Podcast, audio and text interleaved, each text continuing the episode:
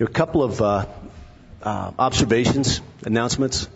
Um, one observation is, is that historically, the July 4th weekend is the lowest attendance weekend of the church nationwide. Therefore, first time in eight years, I decided to wear jeans. So there's, uh, you can, if you, if we could all collectively keep it from the, from Dean, is that, we in on that? And then uh, also, for those of you that care about message titles, I submitted my message title on Tuesday, I think it was this week, and um, was trying to get more diligent in getting things into Joanne. But as I dug into the into the text, it just, I just, I couldn't make it work. You know what I'm talking about? And it's one of the cool things about the way we approach God's Word here at this at this church, and that is is that uh, we want to stand behind the Word, not in front of the Word.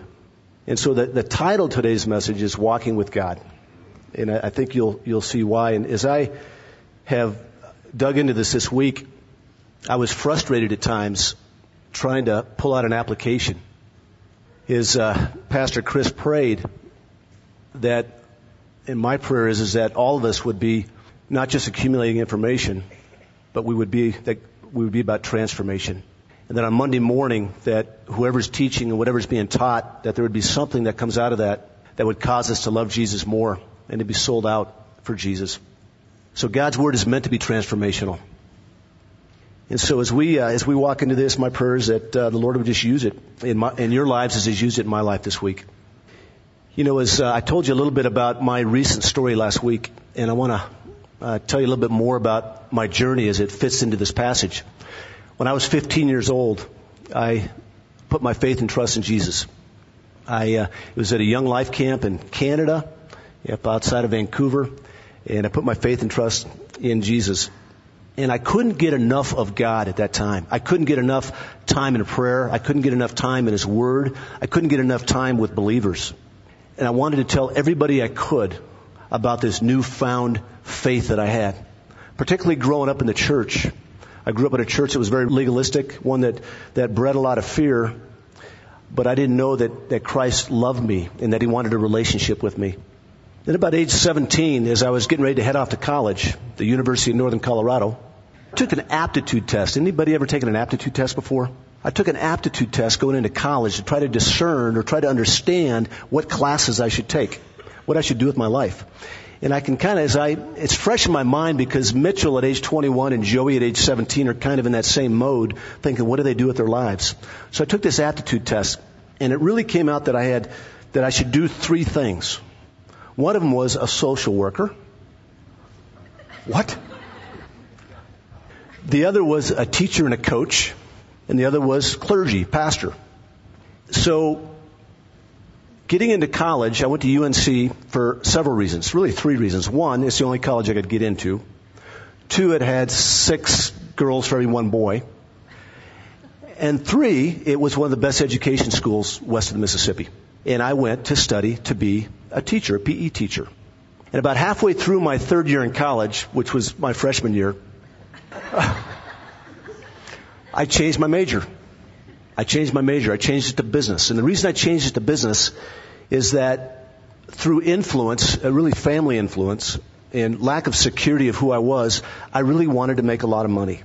And so I changed it to business. I didn't want to live a life of poverty. I remember clearly thinking that. So I changed my major to business without consulting God. And I was a Christian at the time. After I graduated on June 7th, I got married on June 8th, same year, I got into business and I started seeking my fame and fortune. I very quickly was on, on a path to accumulate wealth. We had the fancy vacations, we had the large home, we had the new cars, we had the, we had the stuff. We hung out with professional athletes, we were at all the parties in Denver. And I found myself slipping away from this faith that I had had at age 15. And I remember thinking, consciously thinking, that God, thank you for saving me. But if, if you can just wait there, I'll be back.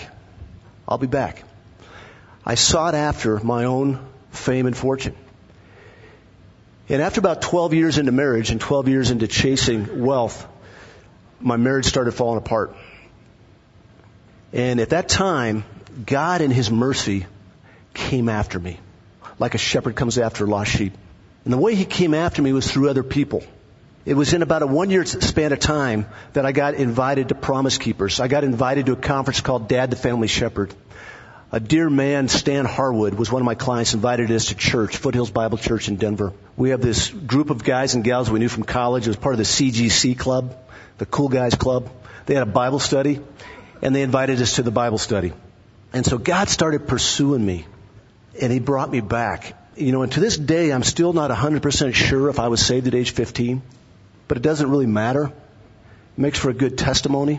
It doesn't really matter because I know where I'm at today. I know my foundation. As I've looked at my life, it's very similar to the Israelites in, in Judges, where when things were going great, I would just, I would just kind of ask God just to stay over there. And then when things started cracking, I would call out to the Lord. And I've had that cycle at different degrees throughout my life.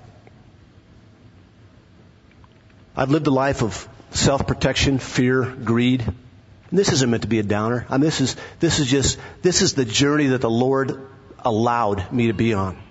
That I in my sin would run from Him and He would just keep chasing me. Now I'm wondering if any of you can relate with that story at certain degrees, even in short periods of time. Maybe you don't have the extremes of chasing after the world like I did. Maybe you have a tendency to care more about pleasing a customer than you do about pleasing God. Maybe you have more of a tendency to please your spouse or your kids more than pleasing God. Are you just going through the motions? Do you believe this Christianity thing? Have you put your faith and trust in Jesus? But you don't know what it really looks like to walk with Him in an intimate way. I think there's a lot of Christians, and I think, I dare say, a lot of pretenders in this world today that have professed Christ, they've asked Jesus into their heart. And do you realize that there's nowhere in God's Word that says, ask Jesus into your heart? And that's what we're asking our kids to do. What God says in His Word is to acknowledge that you're a sinner. Understand that God came down in the form of Jesus went to the cross, took all of your sin and my sin to the cross, imputed his righteousness, clothed us with his righteousness, and he became our sin. That's the gospel. Do you have a hard time hearing from the Lord in the midst of the noise of life? Maybe you're just, you're firmly implanted that you're in desiring to live for Jesus, but you can't hear from God. When it comes to finding work, when it comes to maybe selling your house, buying a house, when it comes to raising your children, making big decisions? Are you having a hard time hearing from God? You know, some of us live our lives like the old TV dinner. Some of you are old enough to remember the TV dinners. Do they sell, still sell TV dinners? They still do? Wow. Are they as bad as they were then? Squishy peas, yeah, Salisbury steak, fake potatoes you, the, the TV dinners had different compartments. They had the peas and the mashed potatoes and the Salisbury dog and the bread, whatever that was in there. And many of us live our Christian lives like that. We've got church in one compartment. We've got family in another compartment. We've got work in another compartment. You know what I'm talking about? Is that we, we're, we're worshiping God on Sunday morning. We might even spend a day or two in token devotion. But as far as being sold out and that He is every bit a part of our life, it's not happening. Maybe you can't resonate with any of these. In fact, some of you can state the gospel clearly, more clearly than I can. Some of you can smell bad doctrine a mile away. But our hearts are as cold as ice. You see, there's not a one-to-one correlation to knowledge and walking with the Lord. Knowledge is not bad. Knowledge is a good thing. The Lord gave us a brain to understand things. But God's Word talks a lot about puffing up. Knowledge puffs up. And that's why I'm so passionate lately about seeing transformation in my own life and seeing transformation in the lives of all of you. Because if we're just filling our heads up with knowledge and, and, and we're not being spurred on to love Jesus 24-7, and that every decision, every aspect of our life is governed by God's Word and governed by the Holy Spirit. We don't know God. We know about God. Do any of these describe you? You know, the, uh, the passage today has, has an answer for us. And if you turn to uh, Genesis 6, verses 9 through 10, we'll take a look. Last week, we were in chapter 6, verses 1 through 8. And cool passages. There's a couple parts of it that were hard to understand. In fact, there's a couple parts of it that I'm not even quite sure. I wouldn't take a bullet for it. And that's who the Nephilim were and, and who the sons of God were. But the point of that passage is that the thoughts and every intention of man is, is continually wicked. The depravity of man. That the hearts and minds of man is wicked. That God is a holy God. That like Popeye, he can only stands sin so much that he can't stands it no more. And he's a holy God and he is, and he's gonna, and the hammer's gonna come down because he can't tolerate it forever. And he said in one of the verses, I believe it was verse four, maybe verse three, he said that I'm going to remove my spirit from the earth. And basically, he gave him 120 years to turn it around. And he said, I was sorry I made man. And it grieved him to the heart. Now, God didn't make a mistake. He's not sorry that he created man because it surprised him. He is sorry because of man's cold, dark heart. And he's sorry because of what he's about to do. And that's to blot man off the face of the earth. But we also know, and it's important to remember that God is loving. He's gracious. He's long suffering. He's strong to save. He is a strong tower. And He doesn't desire for anyone to perish. And then fast forward to verse 8. What did that, what did the verse say?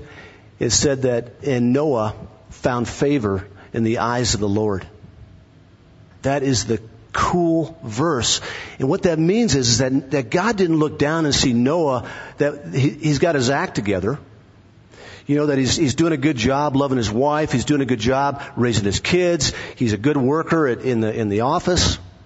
All those things are important. But what he saw is his own righteousness in Noah. He, had, he saw that Noah had put his faith and trust in the coming Messiah. And he found favor in him because of that. Does that make sense? That could be a very confusing verse that God found favor in him because he was already his, not because of his actions. Now let's take a look at verse 9. And we're just going to kind of take this piece by piece. It says, These are the generations of Noah. These are the generations of Noah. Well, that's kind of strange. What a place to put these are the generations of Noah. Well, if you remember in chapter 5, Pastor Dean taught on that, and that was all about the generations of Adam, wasn't it? The ten generations of Adam. And now, those generations are either gone or they're gonna be gone in about 120 years. And there's a new generation, or there's, there's only one of those generations that's gonna continue, and that's the generation of Noah, where the seed or the offspring of the woman is gonna come and bring forth the one that is gonna crush the serpent's head. So now, we start looking at the generations of Noah. And then we're gonna have the generations of Abraham coming later. And it says Noah was a righteous man. Boy, I really struggled with this. And as I looked at the different commentaries and tried to understand this, there's different takes on it. But to me, in my study, it was just, it was obvious that Noah was righteous, not in himself. He wasn't perfect. In fact, he had the same sin nature that you and I have. And no one can be righteous when we sin because righteousness means perfect. We are guilty sinners in need of perfect righteousness. I can't pronounce it, but there's a Hebrew word and it means totally righteous. 100% righteous. And Noah received, and let me just say something real quick. I went over this with Nancy this morning. I found myself every once in a while substituting Moses for Noah. So if I say Moses, just nod your head like you know what I'm talking about. Okay, have I said it yet? Not yet. Okay. So we're all right. So it means totally righteous. It cannot refer to an occasional righteousness. this was the place that Nancy and I needed to spend the most time, and maybe we do this morning as well, because it's a concept that I think that a lot of Christians don't understand. And that is, is that, that our works are like filthy rags. None of us are worthy of Christ's righteousness. But when we put our faith and trust in Him, He covered us. We became His righteousness, and He became our sin. It was an exchange that happened. So Noah, we saw in verse 8 that he was, he had already received God's grace. Okay? And now we see that he is righteous. He has Christ's righteousness. He is perfect. He is positionally perfect with the Lord. Because God placed all of Noah's sins on the first woman's seed. Catch this. We are all saved by grace through faith as we look back at the cross. Did you realize that every one in the Old Testament that is now in heaven is saved by grace through faith? That they look forward to the cross. No exception for Noah. He put his faith and trust in the coming seed that is going to crush the serpent's head. Is that amazing? We see so much works and so much sacrifice in the Old Testament. But those people weren't saved by those works and those sacrifices. They were saved the same way you and I were. Noah was blameless in his generation. This means standing in integrity in his world amongst his contemporaries. Noah was blameless amongst his contemporaries. It could also mean that he was blameless before God because he was innocent. He was declared just because of his faith in Christ. But I believe the heart of this verse is that Noah as we're going to see as we go forward, had a good reputation amongst non-believers of his time. Noah walked with God. This is the heart of the passage. Noah was able to walk with God because of Christ's righteousness. He didn't become righteous because he walked with God. So much of Christendom has it wrong, has it, the, the religion that I grew up in has it backwards. Okay, he walked with God because he was righteous, because he was clothed in Christ's righteousness. He didn't first walk with God, and then God said, there's an obedient guy. Poof, my, there's my righteousness. We're not saved by works. We're saved by grace through faith. Noah's entire life was characterized by the presence and nearness of God. Intimacy with God, if you will. You know, intimacy with God is one of our core values, one of, I would say, our top two core values. That's encountering God in His Word and intimacy with God. You know, I've been told over the last couple of years by a couple of men that intimacy with God kind of bothers them. It kind of makes them, gives them the heebie-jeebies because guys don't, a lot of us guys don't know what it means to be intimate. Well, I'd say two things about that. One is, is get over it. two is, is use fellowship. God has called us into an intimate, personal relationship with Himself.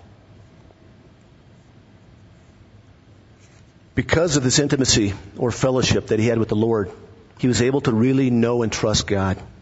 Not just know about him, but know him. Because of this intimacy that Noah had with the Lord, he was able to really know God. Therefore, trust him. By walking closely with God, Noah learned to listen to God. He was able to recognize his voice. And he was able to do this because he walked with God. Every once in a while I'll hear, and, I, and I'm, I'm here, I'm in this place myself a lot too, but I'll hear a Christian say, you know what, I just can't hear from God. I just can't hear from God. And my response oftentimes is, is, how's your intimacy with the Lord? How's your time in the Word? How's your prayer life? Are you walking with God? Or are you just calling on Him as a genie when you need things? If you're not hearing from the Lord, it's probably because you're not walking with God. After hearing God's voice and clear commands, Noah did what? He obeyed. And we see that in 622 and we see that in, in chapter 7 verse 5. We're not going to be able to obey unless we hear God's voice. And we've got a, we've got an advantage over Noah. We got this thing called the Bible. And as far as I can tell, there was no written word at the time Noah was walking the earth. So he had to really listen. He had to really listen. And I don't know if God spoke to him in an audible voice or if it was just a conscience thing, but we know that God clearly spoke to him and that Noah heard him. Noah obeyed because Noah believed the Lord. He loved the Lord and he desired nothing more than to please the Lord. Doesn't our obedience come out of love? Loving the Lord? After walking with God, Noah was so convinced that he was doing the right thing and that the Lord would protect him that nothing got him off track. Nothing got him off track. Can you imagine that he's building this boat, this 450 foot long boat, 45 feet high. 450 feet is, is one and a half times a football field. He's building it in the des- desert where it's probably never rained. And that he stayed steadfast on that for a hundred plus years. Preaching repentance, God's word says in 2 Peter. What are the areas in, in, in your life where God has asked you to, to do? He's told you, obey me and do this. Walk here, take this job, quit this job, and you're fearful. Can you imagine the, the fear that Noah had? It's the same God talking to him that talks to us today. He loved the Lord and his perishing neighbors so much that he preached to them to repent from their evil ways. It blows my mind. Not only did he build this ark in the desert where it never rained probably, but as he was hammering and building this ark, I mean, I don't know where he got the blueprint from. He's, he's preaching. He's preaching. He's telling these people to turn from their sin. And these people have got to be just scoffing at him. So what do you do? A boat in the desert. Noah's life was driven by love and obedience to the Lord. And that love and obedience came from him walking with the Lord. If we don't walk with the Lord, we don't hear the Lord. If we don't hear the Lord, we don't know what to obey. The words on this page, when we read God's word, if we're not walking with the Lord, can just be, can just be noise. Let's take a look at verse 10. And Noah had three sons, Shem, Ham, and Japheth. And we're going to learn more about these in chapters 9, 10, and 11. And we're going to see which one of the sons that the, the offspring of the woman continues through. Verses 11 and 12, Now the earth was corrupt in God's sight, and the earth was filled with violence. And God saw the earth, and behold, it was corrupt, for all flesh had corrupted their way on the earth. He basically said the same thing in some earlier verses, and he's saying it again just to contrast Noah and Noah's walking in righteousness and the rest of the world walking in sin. That they were corrupt, they were violent, and God wasn't going to stand it anymore. You know, I'm going to take us through verse 22. I wasn't sure where we were going to go, and we'll just we'll just trust the Lord with it. And then in verse 13, the God and God said to Noah, "I've determined to make an end of all flesh." For the earth is filled with violence through them. Behold, I will destroy them with the earth. Make yourself an, an ark of gopher wood. Does anybody know what gopher wood is? I don't either. I'm just wondering if somebody knows what gopher wood is. I do want to know. Make rooms in the ark and cover it inside and out with pitch. This is how you are to make it. The length of the ark, is 300 cubits. A cubit is about a foot and a half. Its breadth, 50 cubits, and its height, 30 cubits. Make a roof for the ark and finish it to a cubit above and set the door of the ark in its side. Make it with lower, second, and third decks. For behold, I will bring a flood of waters upon the earth to destroy all flesh in which, in which is the breath of life under heaven. Everything that is on the earth shall die. But I will establish my covenant with you, and you shall come into the ark, you, your sons, your wife, and your sons' wives with you. We can camp out on this covenant for a while. We're not going to do it because it's going to come at a later verse. But suffice to say, it's a promise. And we're not even going to be able to understand God's promises without walking with Him. Verse 19, and of every living thing of all flesh, You shall bring two of every sort into the ark to keep them alive with you. They shall be male and female, of the birds according to their kinds, and of the animals according to their kinds, of every creeping thing of the ground according to its kind. Two of every sort shall come into you to keep them alive. Can you imagine? My head is spinning.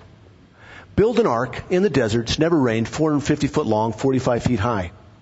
Three stories. By the way, gather up these birds and these animals. And Noah's got to be thinking, okay, I'm just trusting that you're going to show me how to do it because I don't know how to lasso an ostrich. I don't know how to get an orangutan on the boat. So Noah was walked with God not just in the beginning to hear his voice, but I gotta believe that he walked in intimate fellowship with the Lord for 120 years while he's building this ark and he's rallying these animals. Verse 21, also take every sort of food that is eaten and store it up. It shall serve as food for you and for them. Noah did this. He did all that the Lord commanded him. Noah did this and did all that the Lord commanded him. He didn't ask any questions. How many times in my life has the Lord asked me to do something? When He asked me to leave Smith Barney after 20 years. We had a Jacob moment. I mean, we were, we were wrestling. I did not understand why he would have me leave a career like that. Noah didn't ask any questions. In our lives, there's all kinds of things that the Lord has asked us to do. Ladies, the Lord has asked you to love your husbands. And He'll give you the strength to do that. Walk with Him. The strength comes from abiding, as it says in John 5. Where does Noah's story of walking with God intersect your life? My guess is that Noah didn't have dreams of building an ark someday. He didn't have dreams of herding up animals someday. My guess is, that whatever Noah's dreams and hopes were when he was younger, 350 years old, that the Lord had something different for him. And he didn't ask any questions. I don't think Noah would have signed up for it. Are there things in your life that you didn't sign up for, but the Lord put you there? If you're a Christian and you're living the complacent American life, you are missing God's best for you and your family. The abundant Christian life is found in complete surrender. Complete surrender. You know, we went to a, a presentation at Doyle and Carol's house the other night from a delightful young lady that's in Afghanistan, or getting ready to go to Afghanistan. And I asked her the question, is there a, what's the contrast between Christians in, I'm not going to be able to pronounce the first country. Yes. In Afghanistan. And she said, you know, there is, but there isn't. She says, Christians are just as complacent there as they are here. Although I think in areas of persecution, if I would have pushed her on a little bit further, she hasn't spent that much time in Afghanistan. I think that when people come to Christ in those countries, Iran, Iraq, there's a cost. There's a cost. And one of the challenges that we have in America is, is, is living in this great country is that there's not much of a cost, is there? Where's the cost? God doesn't tell us we can't have high paying jobs. He doesn't tell us we can't have second homes. He doesn't tell us we can't have new cars. He doesn't tell us we can't have great vacations. He wants us to enjoy the fruits of this great country that He's plopped us in. The problem is, is that we walk through life like this. And the surrendered life that He's called us to is to walk with Him like this, enjoying whatever blessings He's brought to us. Whether it be our children, whether that be our spouses, whether it be our bank account, our retirement account. The surrendered life looks like this, and I believe this is the way that Noah walked.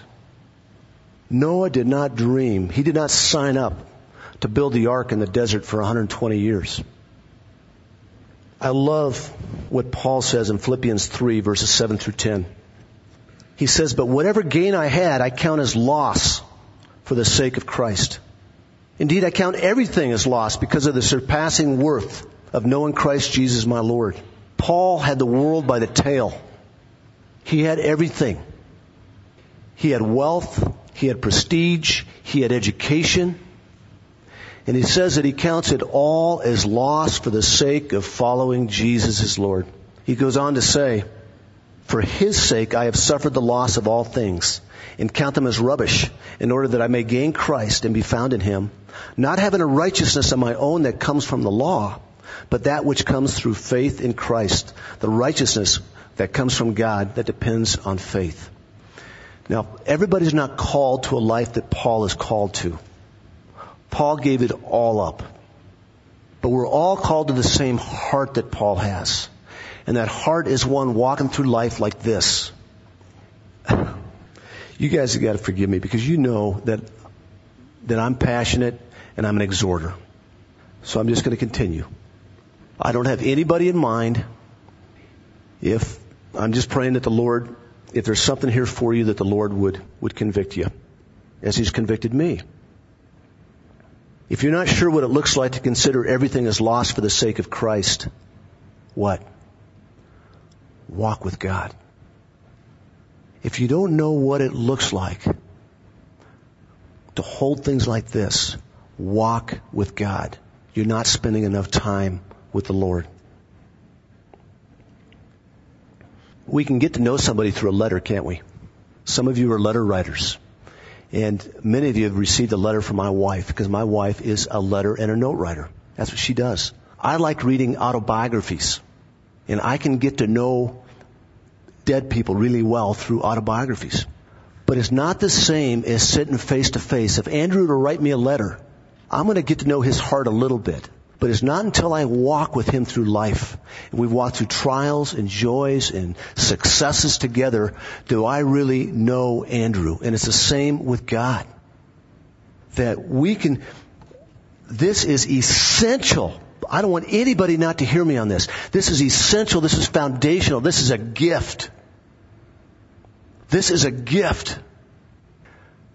But if we read this in the morning, token read it, and go march off out to our TV dinner lives and not walk with the Lord, we're not going to have the intimacy to be able to say no to sin, the power to say no to sin, to be able to love our spouses, to be able to be bold witnesses in the workplace.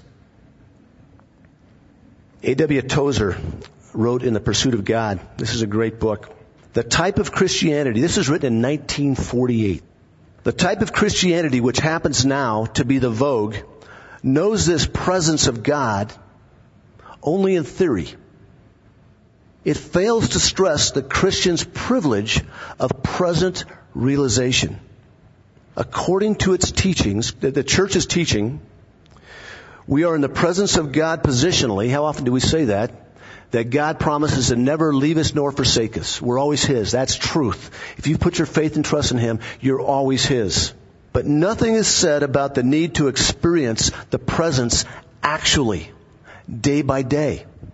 That's the abundant life. It's walking with God. Dwight L. Moody was a poorly educated, unordained shoe salesman who felt God's call to preach the gospel.